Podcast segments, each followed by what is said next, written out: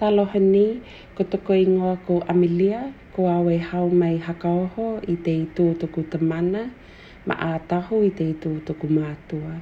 Kai mahai hoki o i tala ngō hie ki o ku ka inga i nuku nonu. Te tuhi e talo no atu e au ki e, e maua mai nā hale tuhi o au ki lani. Hi everyone, my name is Amelia. I'm from the beautiful islands of Tokelau. My lineage and heritage extends to all the atolls of Tokelau, which are Hakaoho, Nukunonu, and Ataho.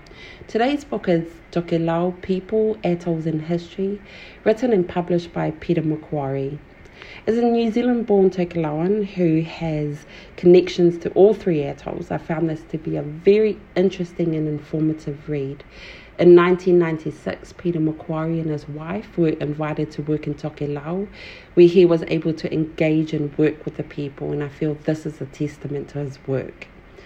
The book talks briefly about the history of Tokelau and the relationship to the British, the introduction of religions, the Protestants and the Catholics to the atolls, which I felt gave foundation to the stories I heard from my grandma about the hakalotu or the religious biases within the atolls. The disappearance of the 25 people from the journey from Samoa to Tokelau on the ship Joyita. Um, the ship was found five weeks later floating in the waters of Fiji.